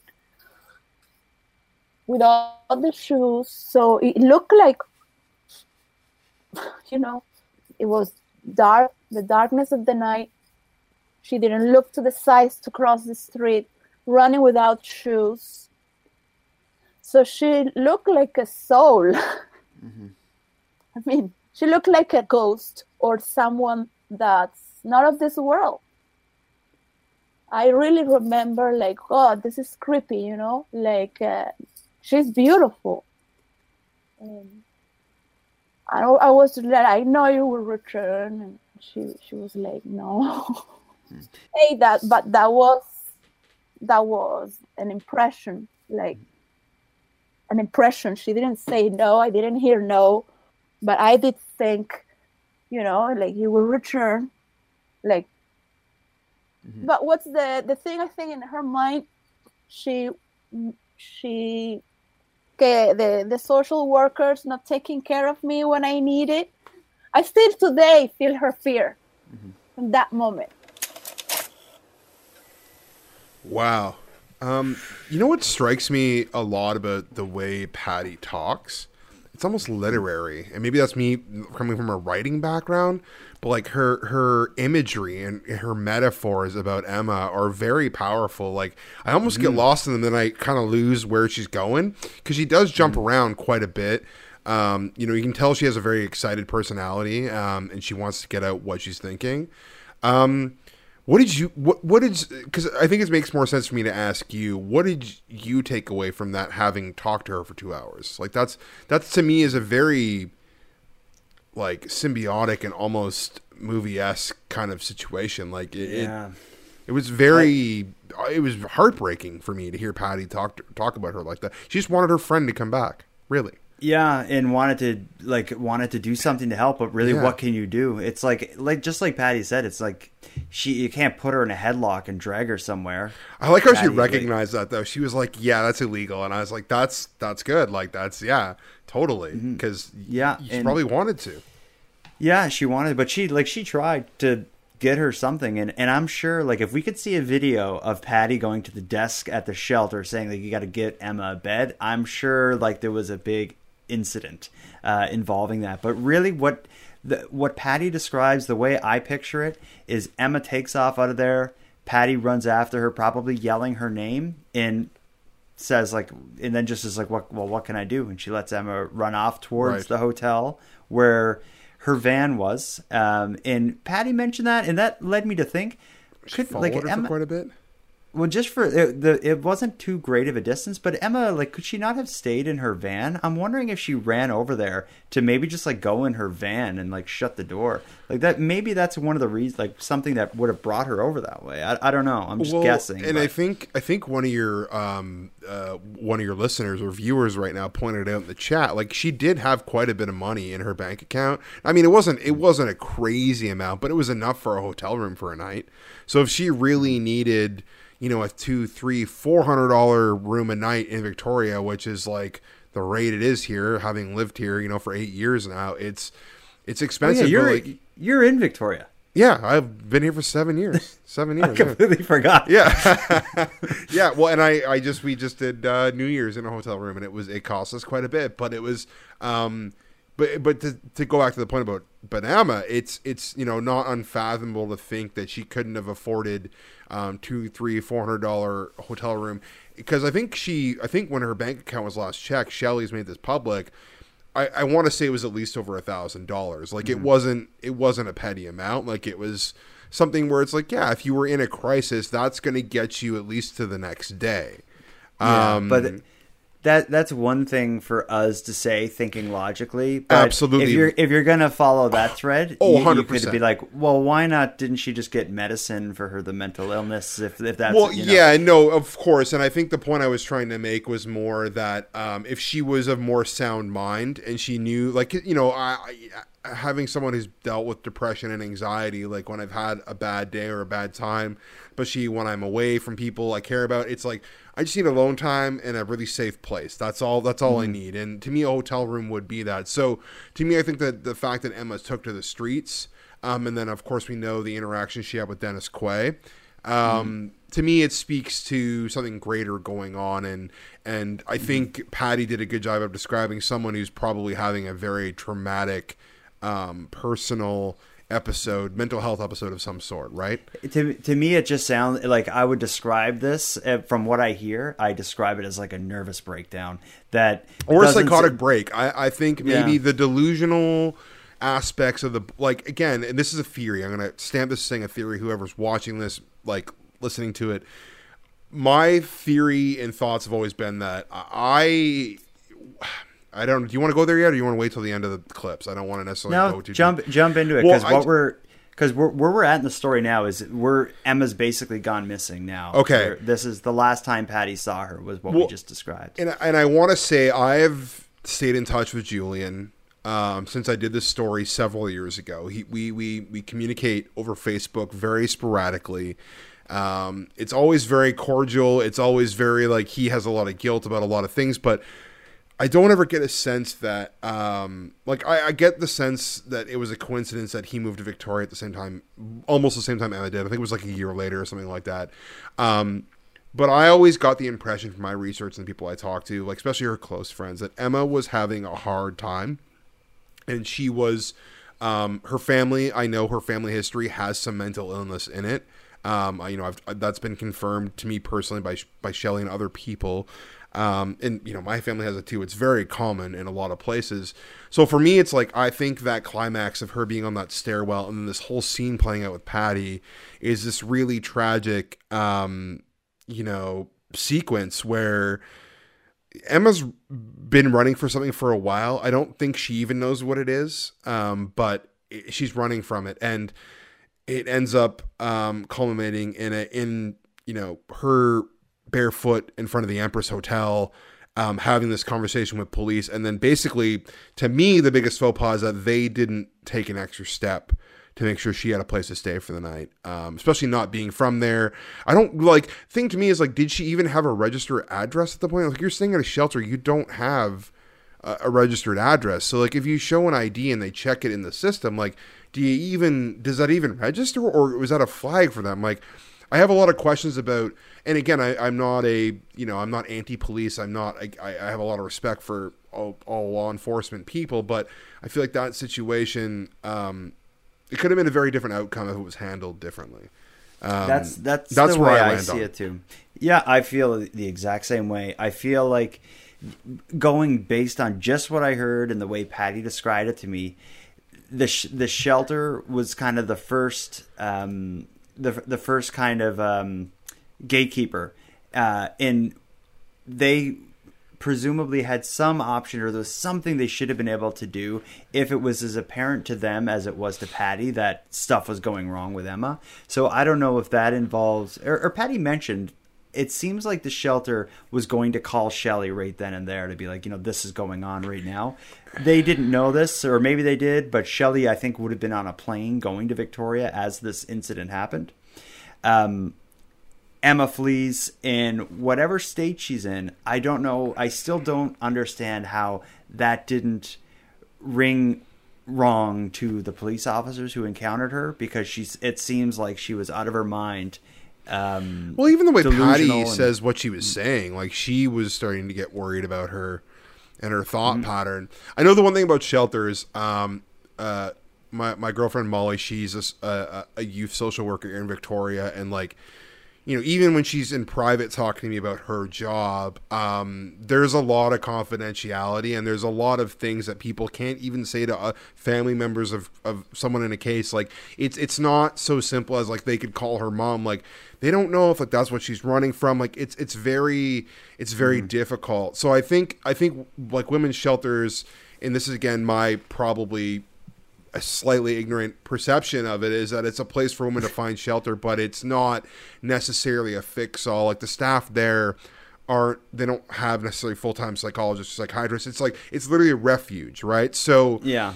they have to make a judgment call and keep it confidential. Like if someone wants to go to a shelter on their own accord because they're not forced there, you know they're not going to be you know driven into saying why they're there. Like that's their own business. All they know is that they need a mm. bed for the night or the weeks or the months, whatever it is. Um, so I think that's to me is why it's great that you got Patty to talk about this. I think it's very insightful. Um, but I, I think the shelter aspect is uh, something that um, is alarming, but also speaks to me solely when I look back at it, like you were just saying to Emma's mental health for a woman like that with some means um, to end up there. Um, something was going very wrong. Do you ever get the sense, like, is there any bit of you that ever goes, this was nefarious? Something bad happened to Emma by someone else? I know I'm putting you no. on the spot. Oh, you yeah, just answered no, it. but That claim- I, I Yeah. honestly, I don't like. No, Yeah. initially when I first learned the story, which was primarily from CBC's Finding Emma, I was like, Julian did it, no question. Well, that was how I felt initially, and in a, in that a lot of that, as I learned, and now if I watch the Finding Emma documentary, I understand the way the filmmaking put a villain in the story. Um, now that the, Yeah. the more that I learn about it, I continue to just feel that and and I see Emma in other stories too. I've there's other cases that I Mm-hmm. follow that have had a resolution where I'm like that's like that that's Emma. What, what was the name mind. of the, the woman we did about missing in Hamilton? That came yeah out really Holly tragic. Holly Ellsworth Clark and that had was a very, very similar. Yeah, we did an episode and, and about that. yeah, and I even think Elisa Lam. If I'm sure, like a lot of people know Yeah. that story. That's Great another Netflix one where. Yeah. there's the Netflix doc now, and as I as I watch it, I'm like this, like it's this is the kind of thing that seems plausible or seems most likely to me in Emma's story. I think um, the big one of the big reasons for it is whatever was going on with Emma, as you just said, this is like the climax of the story. What is the what are the chances that if someone was going to do Emma harm, that that would happen to fall on the moment that she was in the climax of this breakdown? It just seems like it's it would be such um a bizarre coincidence Coincidence, yeah. in an in an unlikely coincidence. Um, but I I firmly believe that um, that whatever happened to Emma was something that happened when she was alone somewhere on her own, running from whatever it is that she ran out of the shelter from, and whatever was eating at, away at her that led to these bizarre interactions. Um, Absolutely. I'm gonna I'm gonna get to one thing because we're I want to get back to the shelter because in the next clip I ask I'm gonna play it in a moment. I ask Patty how she found out that Emma was missing, and this is a part that surprises me. Uh, you're you're gonna hear her tell the story of how she learned Emma was missing, but Patty is um, going to tell us, she is going to describe how the shelter described Emma's behavior to the police. This was a big part of the motivation Patty had to talk to me. Is she um, believes that the shelter's initial misrepresentation of Emma's mental state and attitude and behavior may have um, influenced the way the police handled this case. Um, to, to give a bit more info, we've heard these stories of Emma hiding furniture, hiding things, and moving furniture around, and doing all this strange stuff in the shelter.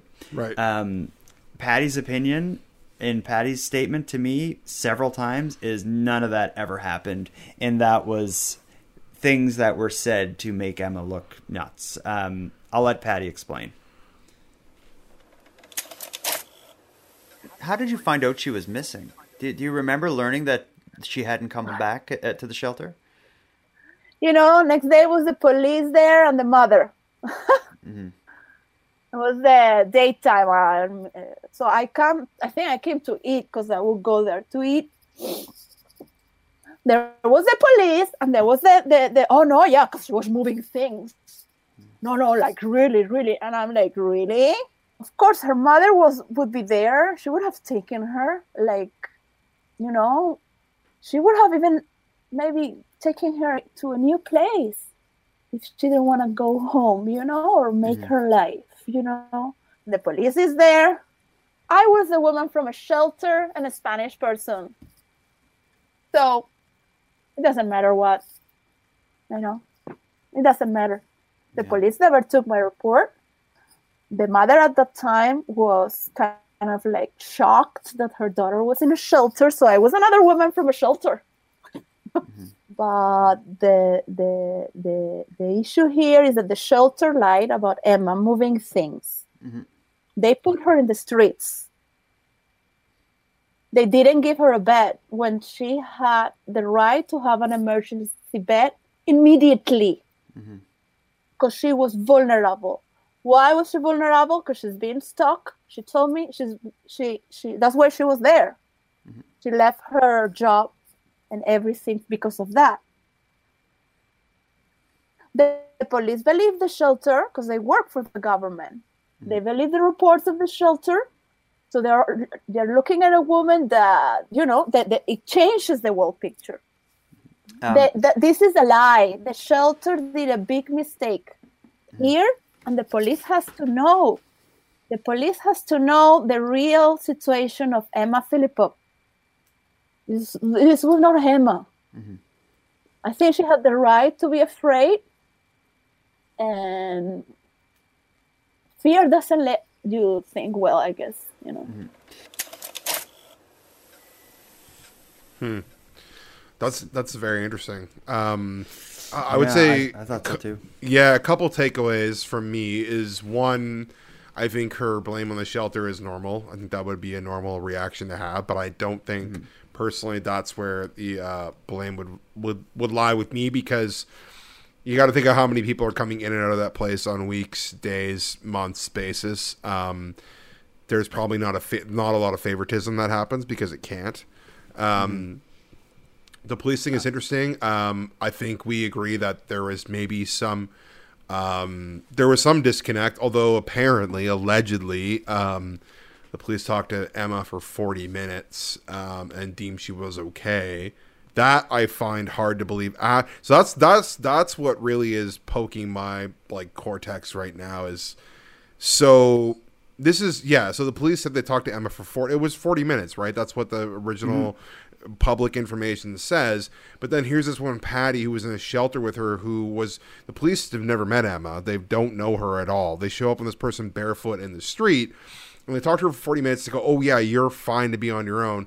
Whereas Patty, who has known this woman for a few days, seen her really good side, is seeing this more like darker lost side, is immediately going like, this woman needs some, like, she needs to stay here. She needs to be with me. Like, she needs to be safe. And Yeah. so that that's what gets kind of me going right now, Jordan, is I'm like, what what do you make of that yourself, having talked to Patty for the full two hours? Like, was there any more insight to that?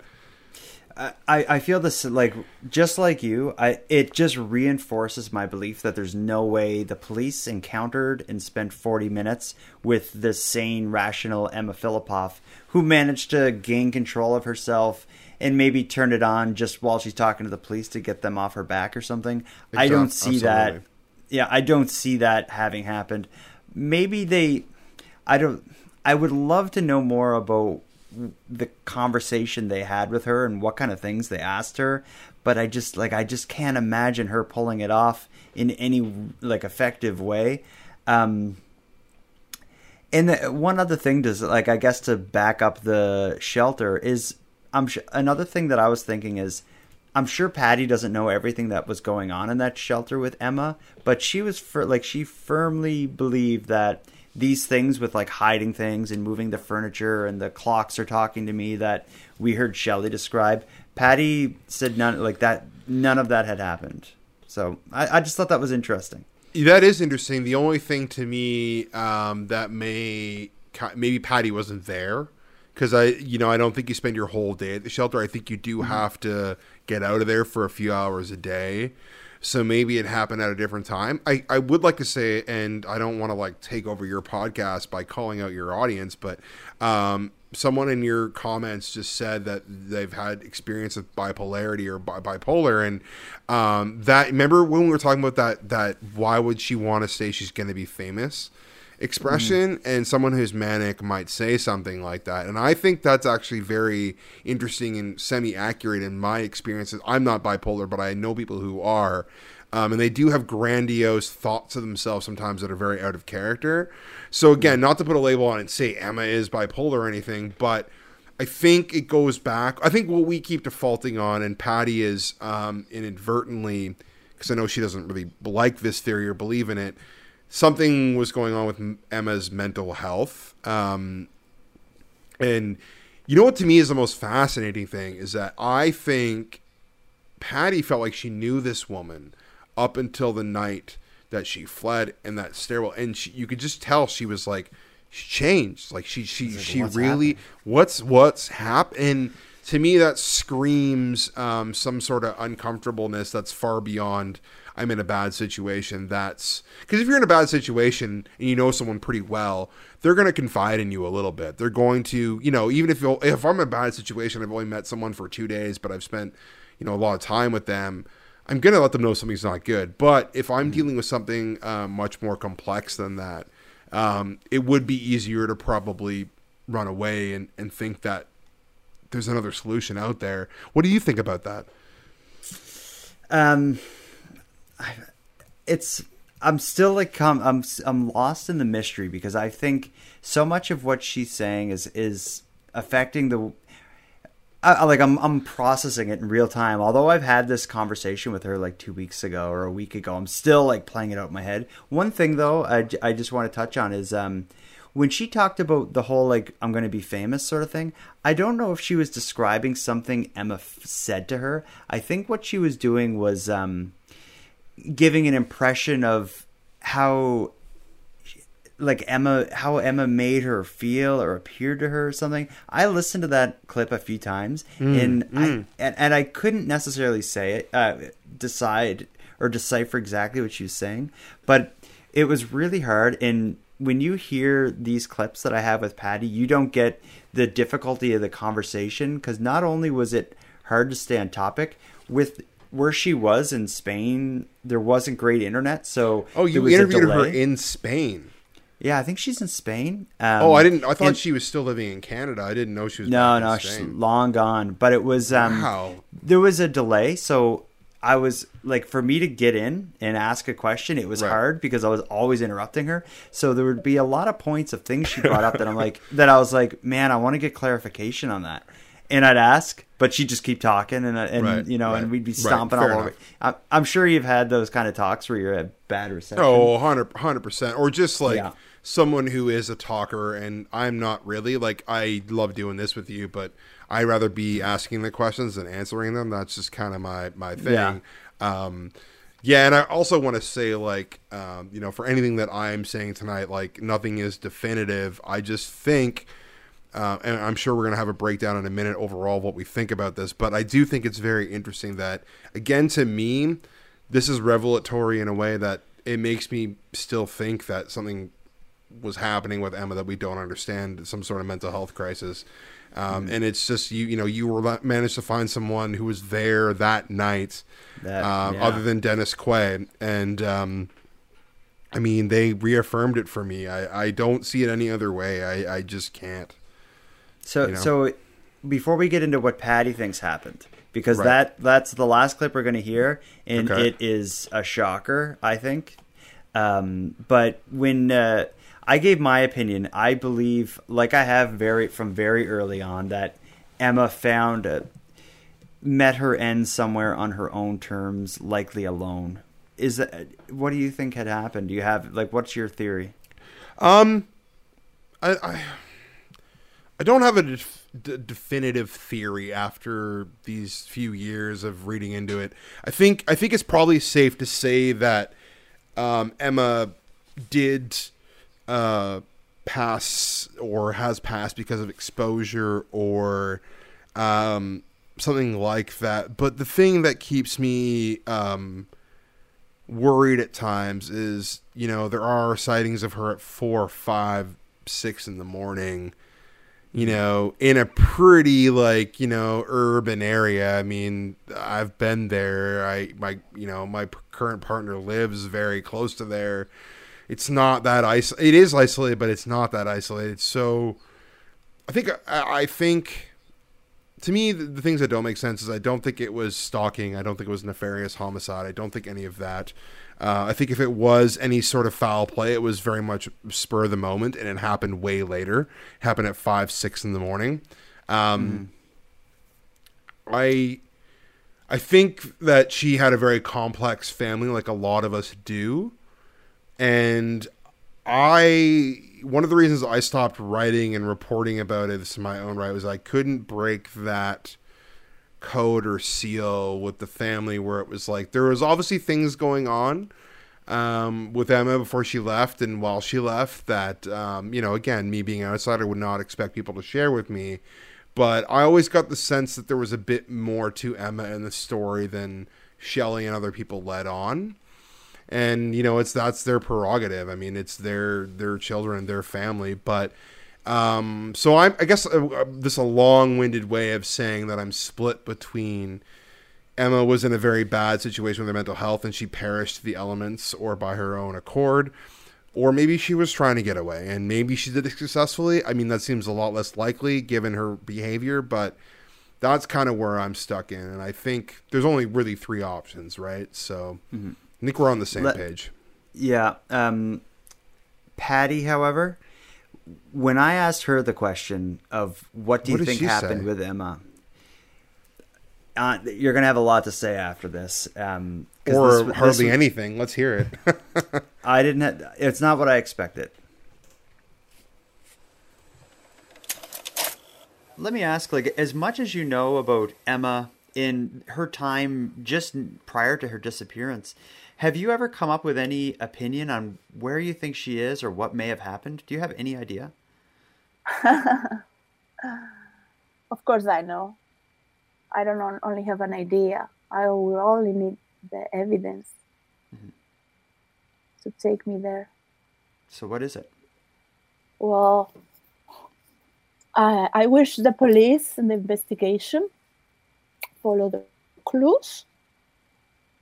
It's too easy to see that. it's very easy, even if you were not there. So, you know. Yeah, this was this has been Um, amazing. You you answered a lot of the questions that I had I about about that period of time in Emma's life. So Maybe I'm wrong. Maybe it's my obsession. Well, there's no question that you were there at some pivotal moments, and you you did the right thing by trying to get help for Emma. Thank you, anyways, to Sandy Merriman who gave me shelter. Um, thank you to the people in Canada. Thank you to the volunteers who are still there. Um, thanks to you, really, okay. and for Julian I don't know. I don't know. I'm sorry.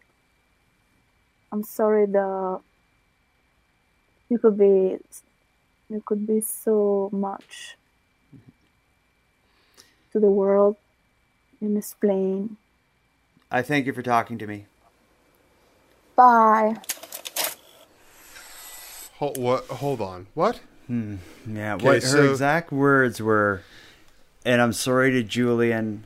I'm sorry you could be so much in this plane. That's Wait, what, that's is that what she said? Have you listened to that several times?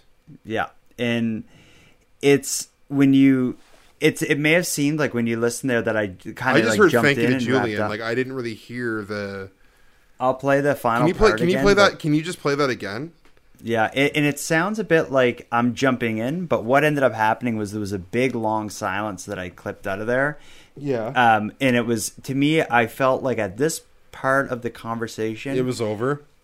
It was over, but she was very clearly, like cautiously choosing her words. So I like I can only, in my mind, absolutely, she has something she wanted to say that didn't come out because it was Okay, well, er, let's can can you Yeah. footnote that because I want to come back to that earlier in the the the clips too. yeah. Cool. So This let's listen to it. Wild. I'm Pardon gonna- my French. Jesus. I'm gonna listen to that part one more time. Yeah, I want to hear that again. Play it again. You you did the right thing by trying to get help for Emma. Thank you, anyways, to Sandy Merriman who gave me shelter. Um, thank you to the people in Canada. Thank you to the volunteers who are still there. Um, thanks to you, really. Okay. and for Julian, I don't know. I don't know. I'm sorry. I'm sorry. The you could be you could be so much That's so bizarre. to the world in this plane. I thank you for talking to me. Bye. Okay, so did you ask her? Did you not follow up? Did you not ask her why? Thank you, Julian. Like you. Okay, so you did you ask her about that at all after? Like why? You know, how did you how did you know Julian at least? I did. Um, And then where did it go from there?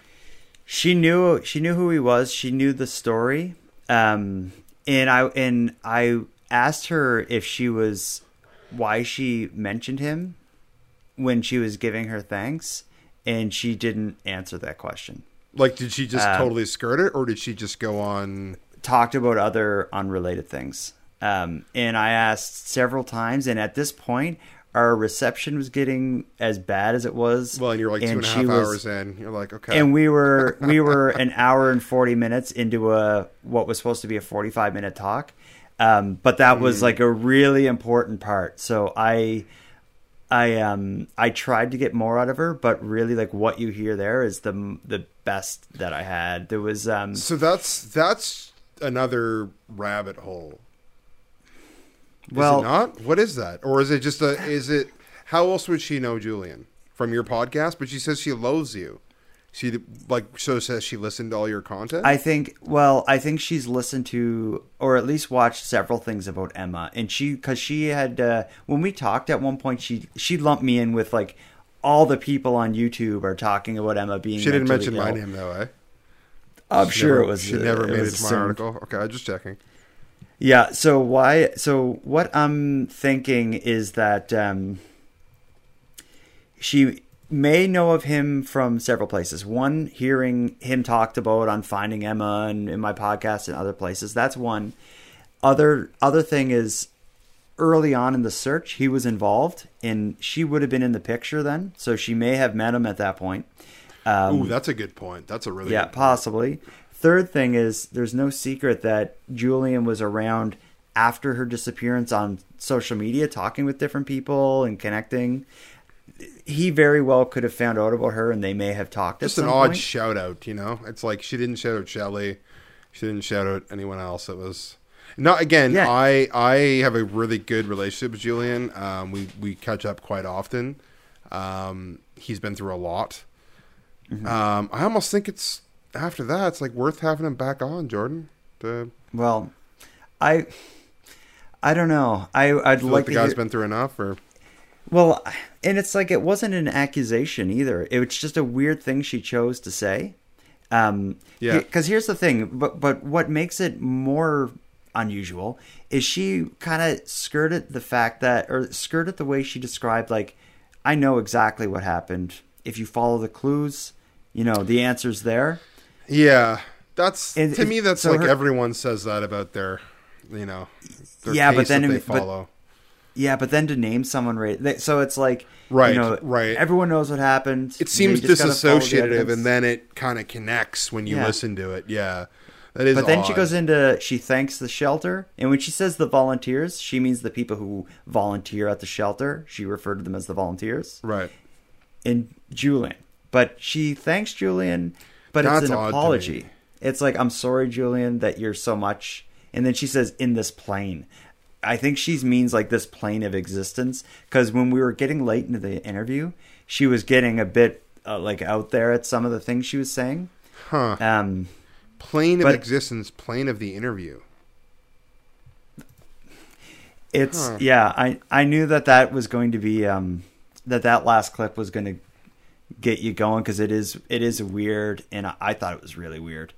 Yeah, well, it's strange. Like again, it almost out of all the clips, not to say it was, but it's the most that feels scripted. Where as soon as she diverts from the "I have all the answers" into like it's almost like she's like, and I, unless you edited something in there, she's like, and then I want to thank the shelter, and I want to, and it was just very like that's how she planned to wrap it up.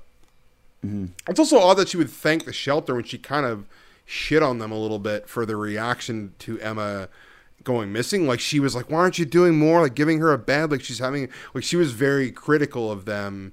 It- but- and I guess maybe that's me looking into it too much because they did help her in her own bad times. So that's that's just very ominous. And I think you, all you've done is like really layered on the obscurity and rabbit hole of this case. But at the same time, um, you know, I say this kind of a joke because the, every time this happens that we get another interview, um, we go we go down this path. Do, for, okay, I guess for me then does for you because I didn't spend the whole two two and a half hours on the phone with Patty. Did you get a different sense of what you already felt about Emma's case and disappearance? Like, was there obviously there's some more context, but did you feel Yeah. differently? I don't know if I feel differently. It filled in a lot of the blanks, uh, and it, and told and a lot of the things that I already knew about the case. It allowed me to get a firsthand account of them, like the whole story of her running out of the shelter. I knew about that, but I didn't know why she was in the shelter. I now know she was going there for a bed. The, um, so that's one thing um, that this cleared up. I know for sure now, definitively, that she knew her mom was coming from Patty. But the the version of Emma that Patty described, I think, is a lot like the other versions of Emma we heard, but it's largely influenced by Patty's perception of the world. And Patty views Emma and other things a lot differently, I believe, than Connor did when he saw Emma, you know, the month before her disappearance, or Micah did. So, I think I don't think it really changes what I feel but it it fills in the blanks and it gives me a more complete picture of that last day for sure. Yeah, and I, I would I would agree with that. Um, This is the first time I've talked to someone who saw her that close to her disappearance. Of course, Julian claims to have seen her earlier in that day. yeah, earlier in Um, that day, yeah. And Um, what he described is a, sounds a lot like Didn't he say the handbags, like the plastic bags? Like he remembered that. That's when she said that. I was like, oh, several people have highlighted Yeah. that. When yeah. she- Julian just described her having plastic bags over his over her shoulder or walking Yeah. around some busy street, and Patty had mentioned that as well. But it would have been like Julian would have saw her earlier in the day. Mm-hmm. After that, she would have went back to the shelter, got turned away, ran out of there. From there, went over to Sandy Merriman, and it was you know a couple hours later she ran into Dennis Quay, who called the police. So Yeah. it's like it just like the whole what I one of the things that I'm most excited about about talking to Patty is it's just getting the firsthand account of these moments that exist within the story that has been talked about so much on like in those past episodes that I did. So it's it's mm-hmm. just kind of taking this kind of black and white area of this narrative or of the the timeline and coloring it in. You know, Well, and, it, and to me, it's like another analogy is a puzzle piece. It's one more puzzle piece you've kind of um, put in there because we we hadn't. I think no one had really known what actually happened at the shelter. We got the shelter's version, which was very uh, basically nothing because they can't comment on these types of things. And then Shelley's recount of talking to people at the shelter. And I think she said one woman kind of secretly off, off the record gave her some kind of insight to Emma's behavior. Um, but uh, I would say you filled in a big puzzle piece about this case and what's going on. Um, and I think, I mean, again, I do this every time I'm on your show, Jordan. And I, if Dennis Quay is listening, you know, I think he should come on your show because I think, I think, really think that's, I don't want to say the final puzzle piece, but a big puzzle piece before the police show up. And it might even be worth at this point pushing the Victoria police again you know, it is it is considered a, a cold case or an unsolved case, and um, you know, the thing about Emma's case is that it, it was so publicized for so long because of all the great work Shelley did doing interviews. And the last time I talked to Shelley, I felt like she was exhausted. Like she. She in you you cannot falter for it at all. It's like her daughter's been missing, her family has changed. She's been doing all these interviews, and to me, at this point, it's like I don't know. I honestly think at this point she probably remembers less details and more, given how long it's been and how traumatic it's been for her. Um, that you know, doing things like this, I think, are really, really great because I hope someone listens to this and goes, "Hey, I have something to add." Have you have you ever gotten wind of anyone else at the shelter? Like, are you, you know, in talks with anyone, or like, what's what's that been like, or is this the only person you've really found? There's no, I've there's two others that I've been in touch with, but it's Right. uh, people are not everyone is comfortable talking about this sort Of of, stuff. So it's of course. um, y- there may be another one coming though. We'll see, but if it will be a little Okay. ways out. But if um, I hope hopefully it'll happen. But it's um, I I'll talk to anyone who has any connection to Emma, especially like if it's you know that final day or in and around that day. Like I would love to talk to more people in the shelter. Dennis Quay is someone from the very beginning I said I wanted to talk to, and that's Yeah, me too. Like- yeah. I would love to make that happen. Um, but yeah, but at, least with um, with Patty coming forward, she adds her voice and her story to what's out there. So I'm happy about that. Well, hey, and I think uh, kudos to you, Jordan, for getting Patty on the show, and also kudos to Patty um, for coming forward because she sounded like she was in a very vulnerable situation herself, and for her to come forward, talk that way about Emma and her own situation, um, and and be that vocal about her opinion, I think is very valuable, and I, um, you know, I hope Yeah. she she sees this in that light because. Um, yeah, this is very important, and I think you know, just give my the comments people are leaving. They're very intrigued by this, so Yeah, you know, and hopefully there's a step forward here. Yeah, Patty's big motivation, I said, I said from the beginning, is she just wanted to clear up any misconceptions. She wanted to clear up the part of the story that she was involved in. A big thing that was really important to her was uh, including the part that we heard where she described uh, her her belief and her opinion that from the very beginning when Emma went missing, it was painted as um, by the shelter Patty believes was painted to the police as she's you know that's this crazy girl who's gone nuts. She um, uh, Patty believes that affected how the police uh, handled their investigation. Um, but yeah, it's uh, I thank Patty for talking to me because this has definitely um, reignited my interest as well as just it added so much more to how I see or, or what I know about that last day. Yeah, but I want to thank you for talking it out with me because it's this case now. It's like whenever something happens, you're the first one I go to because I feel like although you're it stays that way, dude. although you're only on a couple episodes, it's like I do feel like we've co-hosted this whole thing because you've been like from the point that I met you, you've been like my like we've been right hand men on this. Well, we've always shared, and we've always like I I remember when you started doing your series, like because it was after I believe it was after I wrote the Vice article.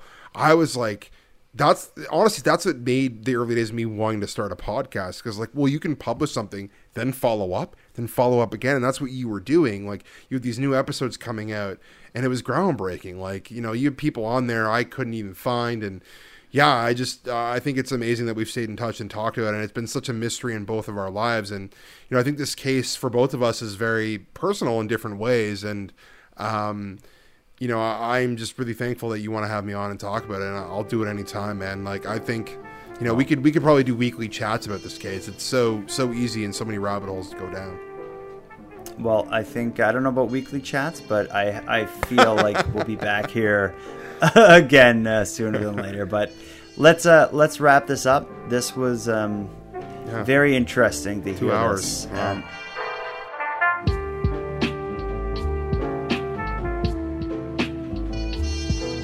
I want to thank you for joining Tyler and I in this discussion surrounding my interview with past Sandy Merriman shelter resident Patty.